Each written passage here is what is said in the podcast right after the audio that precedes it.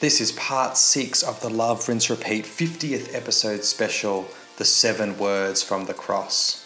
Here we come to Jesus' penultimate words It is finished. To discuss them with me, I have Lauren R.E. Larkin.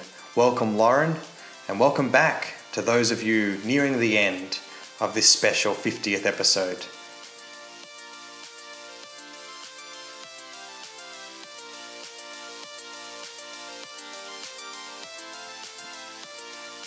Well, Lauren Larkin, welcome to the Love, Rinse, Repeat 50th episode special, Seven Words from the Cross. Well, thank you for having me. I'm honored to be here. Uh, it's great. It's great to ha- have you join us. So uh, we're coming. We're we're we're closing this out. Uh, uh, or actually, no. Wait. There's one more after this. So I got confused with the order for a second. But we're right, very much we're basically the end. um, I, I, would say so. The, the, the, words that I have are pretty much near the end, so yeah. I don't know how much more end it gets. But so well, now that that's now that we've um, walked awkwardly onto the plank, um, how about I, I read our words yeah. and, and, we'll get into it. Uh, this is from John 19, verse 30. When Jesus had received the wine, he said, It is finished. Then he bowed his head and gave up his spirit. So, Lauren, what do you hear in these words? Well, it's um, it's it's hard for me not to be influenced by the tradition that I'm invested in in terms of the "it is finished." Um, what I hear is a closing of a chapter. Um, I think that's clear. I don't think anyone's really going to necessarily be like, "What? This is mind blowing," you know, like, "Oh, Lauren Larkin's mic drop." um, right? It's a, it's a closing of a chapter. Um, but what it what where I've heard, and this is what I was thinking about. So today I was on my run, and I was like, you know, my run is yet to be finished, and so I'm thinking about these words, and I'm thinking about how often I hear them, at least in an American Protestant um, context, I hear it as the banner of the new life. Mm. And it's problematic for me. Um, it didn't used to be, but it is now. And I believe that I'm getting this in uh, this this influence from uh, Friedrich Gogarten, um, which whom I study for my doctoral work. Um, but the "it is finished" And good Lord, you know, when you read a whole bunch of scholars and you start confusing the two, and I really hope I'm not confusing Bonhoeffer with Gogarten because that's embarrassing. But um, one of the things that I was struck uh, a few months ago when I was reading that is, is the idea that the it is finished is applied to the old. Um, and I want to be careful because I want to be sensitive to our, ter- our current time and era and not talk about the old scriptures or the old covenant as something bad and inferior mm. to the new right mm. but there is there does seem to be for the christian story through christ and the event of the cross there seems to be a break with a was and what is going to be. Mm-hmm. And then there's this heavy silence in the middle, right? And so we have that silence of Saturday from going from Friday to Sunday. You have this pregnant Saturday of what in the world just happened. Um, but the it is finished is putting a peg in um, what I would like to call, and this is based off of, again, sort of the tradition that I'm influenced by, um, what I would like to uh, call um, uh, a, a, an idolatrous relationship with something that we put in the position of God that is no longer to be in the position of God. And from what I can tell, and to say this as um, cautiously as I can, um, our relationship specifically with the law. And this is something that I've been thinking a lot about in terms of what is finished, what is the work that's done on the cross. Um, and for me, the it is finished is that in the event of the cross, with what Christ does and what God does in that moment, um, is about breaking us from idolatrous relationships. And I am being influenced here definitely by cost of discipleship and Dietrich Bonhoeffer. Um, but that break with the idolatrous relationship where we have put something in the seed of God that should not be there. Um, for this instance, I'm going to use the law. And who is sitting there now is or will be according to our kind of material perspective, um, God. And so in the cross, you have it is finished, uh, the break has occurred, and now we're going to enter into a new life. So you can't actually carry over the it is finished into what will come on Easter Sunday. Um, so we have to, I want to look at it as a reworking um, or maybe even a reframing of that moment where the Israelites coming out of Egypt crossed down through the deep basin of the Red Sea, right? I'm, I'm correct, it's the Red Sea. Yep. You know how you teach something over and over and over again and you realize, wait, is that wrong? anyway, no, when they cross over into the deep earth, that deep, cool earth and the rocky ground of the Red Sea and up onto the other side. And when God drops the walls of water, separating Israel forever from that Egyptian enslavement into a new life that will be oriented towards God, that is sort of what I see happening again on the cross the it is finished now there's a hard line in the sand. Um, another example would be from the Gospels. Uh, I believe it's also John, the woman caught in adultery. And we see Jesus get down when she's dragged and she's about to be stoned. And there's a moment after the whole, like, all the stones drop and, you know, people walk away. Jesus does something in the sand. And in my mind, I think it's, again, it's the line that God draws between old and new, um, not bad and better or inferior and superior, but mm. this our encounter with God deep uh, um, is the line is clearly demarcated in the line in the grounds between what was and is now relegated to the old life and then into what is new. And I feel like that reconciles really well with a lot of the stories that we encounter in the Old Testament. Um, and also, too, allows us to see Christ when he engaged with the Pharisees, not hating the Pharisees, mm. but essentially trying to get in between that um, that that use of the law uh, that that um, comes in the form of uh, delineations between groups. Mm. So religious totalitarianism is how Friedrich Gogarten would describe it. Mm. I'm cautious with his language because of where he lands essentially politically during the early 20th century. Mm. Um, World War II episode. So, but that that's how I kind of see what's going on with um, the It Is Finished. It is mm. a divine proclamation, and I feel like we hear echoes of that all throughout Scripture, and then even in our own lives. Mm. Um, so it works well from my dialectical theological standpoint. It works well with the encounter with God in the event of faith that there is this break, and so I am different. I am new. Um, again, I don't want to say better. I want to be cautious with that, but I am new. I am in a recreated life uh, rather than of the old. So we're always mm. breaking out of those shells. Mm. Yeah, thank you for that. I'm curious about like following this thread through a bit of the, you know, this this word that we hear in our own life and how that, um, yeah, also causes this rupturing or this this this breaking.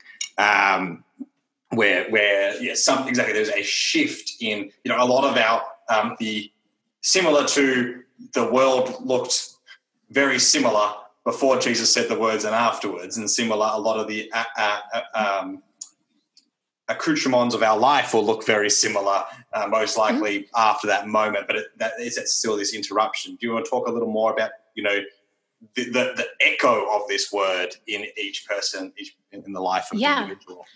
Yeah, and what, what's neat about the "it is finished" applied to the personal individual level is that it's allowed to take on um, dynamic and um, uh, many different forms. All right. So the way that it encountered with me, so uh, I'm just going to be honest. All of my academic work, from the moment that I walked onto seminaries, my seminary's campus that first day until now, which is perpetually ongoing. And it's funny because the kids ask, you know, like, "Mommy, when is when are you done with school?" And I was like, "I'm the wrong person to ask."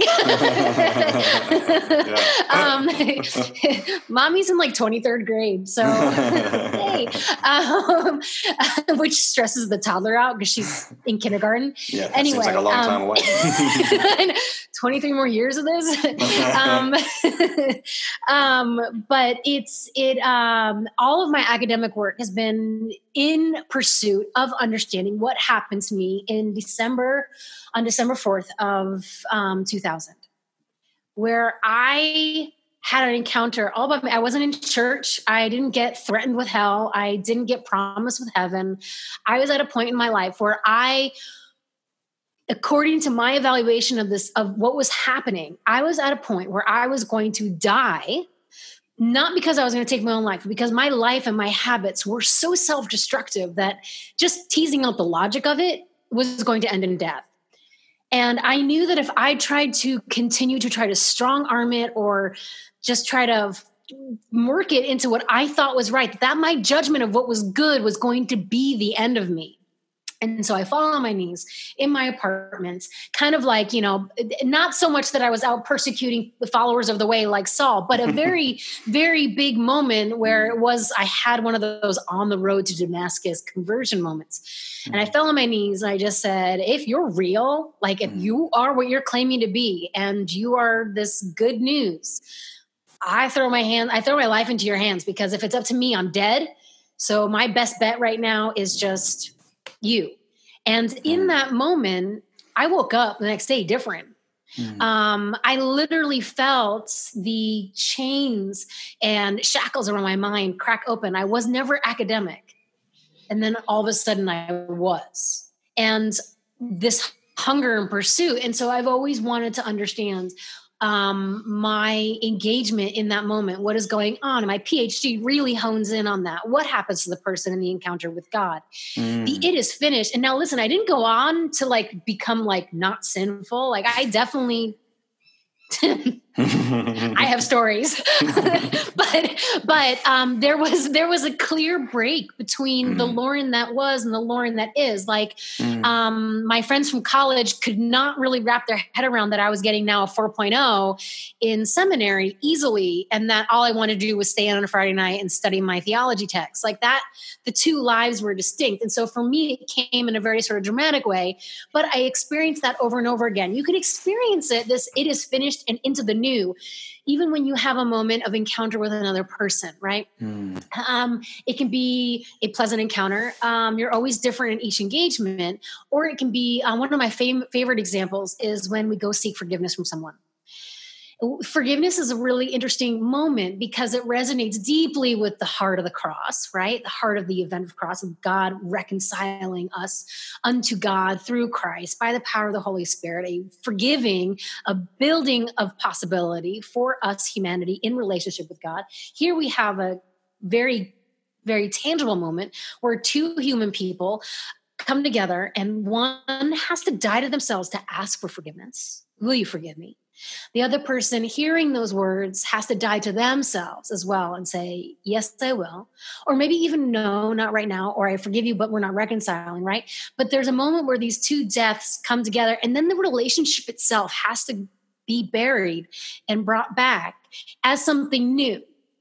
All right. And so the you can't carry that old relationship in. And we know that when historically, when someone has carried our history into the present, you did this, remember? But yes, we covered that and you forgave me.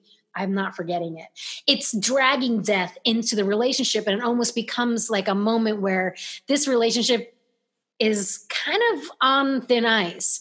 Um, and so when we forgive and reconcile, however, whatever form that takes, and there's multiple forms to reconciliation and forgiveness, um, there's three deaths that occur and something new comes up. And so for me, just the tangible act of um, our love expressed through the act of forgiveness and um, however reconciliation takes place mirrors that moment on the cross um, and the event of the cross and what Christ does for us in that moment. So we hear it is finished. If you actually sit down and just sort of take stock, you probably hear it is finished way more often than you think. Um, but it's always yeah. this this is the banner over the old life. And then there's resurrected life. Hmm. And that's what we step into. Mm. Thank you for that. So then I'm, I'm curious because you've talked about how so it's the is this you know point of departure, um, but there is that moment, that pause that we take on Saturday, uh, mm-hmm. and and I'm thinking about with and then and then things begin. But like in the reading, it's, it's so in the reading we have that Jesus says the words and then gives up his spirit gives up mm-hmm. the ghost, um, depending on that. And I'm interested in that um, trajectory that's kind of left kind of open, right? Gives mm-hmm. up the spirit. Doesn't it's not like Luke has a bit more like I commend the spirit is commended to the Father. Here it's just kind of a little more open. It feels, mm-hmm. um, and I'm, I'm, curious if you have thoughts on how that then plays out as the as the um, tides of history continue. Um, I am very fortunate that I have a wealth of brilliant friends from seminary up until today, and one of my best friends in the whole entire world. Um, Deborah Layton actually wrote a paper in college at Wheaton um, talking about how when Jesus, in this portion of John, where Jesus breathes out his last, it's sort of a sending. This is where Jesus' creative spirit leaves and so we have into the world. And so you have john and john's gospel does this from the beginning of its opening right? Like something enters in and spreads. And so you have jesus breathing his yeah. last. It's it's luke who does the whole jesus over here beginning to do and teach and then over here he goes and the spirit comes down. But john i think when i think deborah's right um, where she argues that this is the spirit being released into the world. And this is the res this is the beginning um, that that of the, of the movement of god the spirit into the world. And so what you have is um, hearts being convicted and eyes being opened and ears being opened and so um, one of the things i don't remember where it is because you know again the theme of the sub theme of this interview is um, I can't remember what I'm talking about. and so um, somewhere in in one of the gospels is the centurion who in the midst of the world, the actual earth, the cosmos, the the, the gaze, mm. like responding to the death of Christ, says, Behold the Son of God. Right? If yep. you if you if you do something creative and abstract and pull the two together, how does he know? Mm-hmm. what what caused something in his heart to look upon a man nailed to a cross dead and violently dead and the sky is dark and then to be like oh well yes well clearly that was god. All right? It would be like us looking upon a um uh, a form of um uh, uh execution and saying oh that was beautiful. Mm, mm people around us would be like, what in the world are you talking about? But yeah. with that breathing the last, you see sort of, you see the inklings of, um, people mm. seeing and seeing something different than um, mm. and, and being ushered into sort of like the uh, logic of faith. Like mm. this now makes sense. This had to happen, which are words that outside of the encounter with God and the event of faith might seem like crazy talk. Mm. Um, so the juxtaposition of the crowd is really important for that moment as well. Mm. So, I think, yeah, I think that's that's really helpful, and, and to think about then the trajectory of the spirit and what that will do. You know, through acts in terms of breaking down barriers between Jew and Gentile. Uh, you know, the, the spirit through um, Paul's exhortations to his community to to mm-hmm. rethink, mm-hmm. you know, rich and poor, and and the and the hierarchies of gender, and and, and all these kind of things mm-hmm. that. And, and that lends to your point of the it is finished then occurring in those moments where we encounter another because to some extent mm-hmm. we have been allowed to see in the other a moment of, of Christ coming toward us or a moment of the mm-hmm. Spirit in breaking the kingdom and breaking in our lives. That, that, that's you know all because you know as you say the Spirit uh, dispersing across the, yes. the, the cosmos and allowing people to to see anew, to to live in a different way, and and to mm-hmm. um, form a new kind of com- community. Yeah, and you have um, you have what I I, I picked this up from studies through Eberhard Jungel, but you have I love always playing around with the reversal of Aristotle's actuality has priority over possibility. Jungel takes that and flips it and says actually in the gospel it's reversed it's that possibility now has priority over actuality and that really aligns well with the it is finished what was this judgment according to the flesh? This is going to be straight paul in i believe second corinthians. What is of the flesh is now going to be of the spirit. The tablets of stone are dead. The ministry of the spirit is living. This is mm. static. This is dynamic. And you start to have this.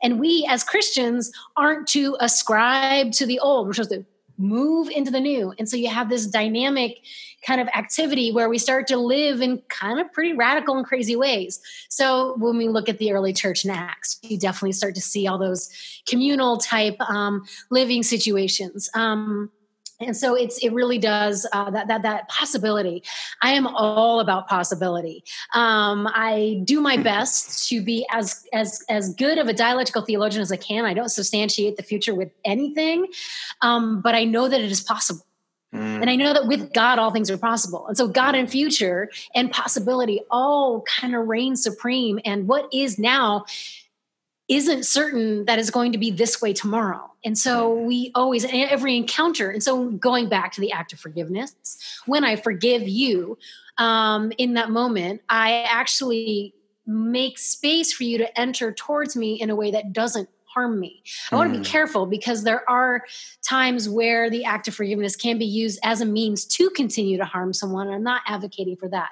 But ideally speaking, looking at the event of forgiveness um, and reconciliation should be taking what is your deeds that hurt me pulling them to the side and not defining you by them, nor defining this relationship, nor me stepping into that space with that pain necessarily. I want to be cautious there too. Um, so that's sort of the way I want to I want to play I want to add that in there because I feel like it's a good time talking about the spirit we have to simultaneously talk about a possibility having priority over actuality what is isn't always what is um, and so anything is possible yeah, no, I think that's so important, and obviously it connects very much with your own personal story, as you say before. Like you know, that, that there was a possibility beyond the logical thing of well, this is how this the, the logical end mm-hmm. of this mm-hmm. self-destructive behavior can be interrupted by a new possibility because of the, the mm-hmm. it is finished.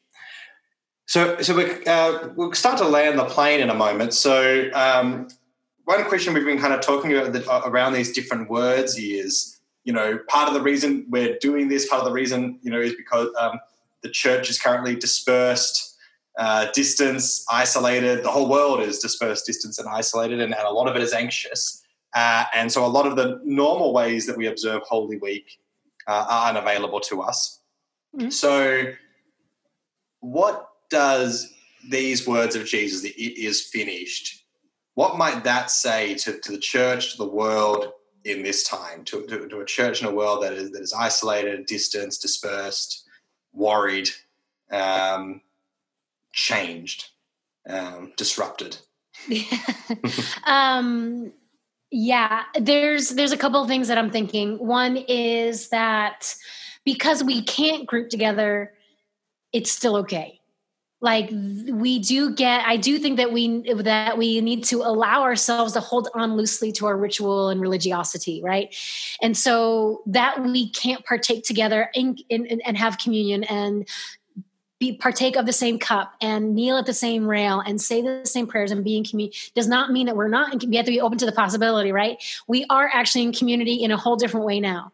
Um, so that the it is finished allows us to break from our normal habits and routines and readjust into some sort of new normal right and so for now that means separation and quarantine and taking control over what we take we can, can we can take control over Another thing that I want to think of is something a little bit more, um, I don't know, maybe more edgy, a little bit more politically radical, but good Lord, Let's we cannot it. come out of this the same. Mm. I'm mm. sorry, but we have exposed, at least in our own country, with our private healthcare system, we are not doing a good job. Mm. With our emphasis on worker production, we are killing people. We are literally now killing people. And so, in my estimation, I am hearing the it is finished, meaning we need to come to terms with where we are failing as a society. Our leaders are failing the people. We are scared, and we're right to be scared because we don't want to go to the hospital here because we don't have enough stuff. You know, we have nurses that are now dying and doctors who are exposed and workers who have to go and man, you know, um, be, be participate in the in, in, in store exchanges and stuff like that. We are now hearing our leadership talk about no, we need to get the Americans back to work.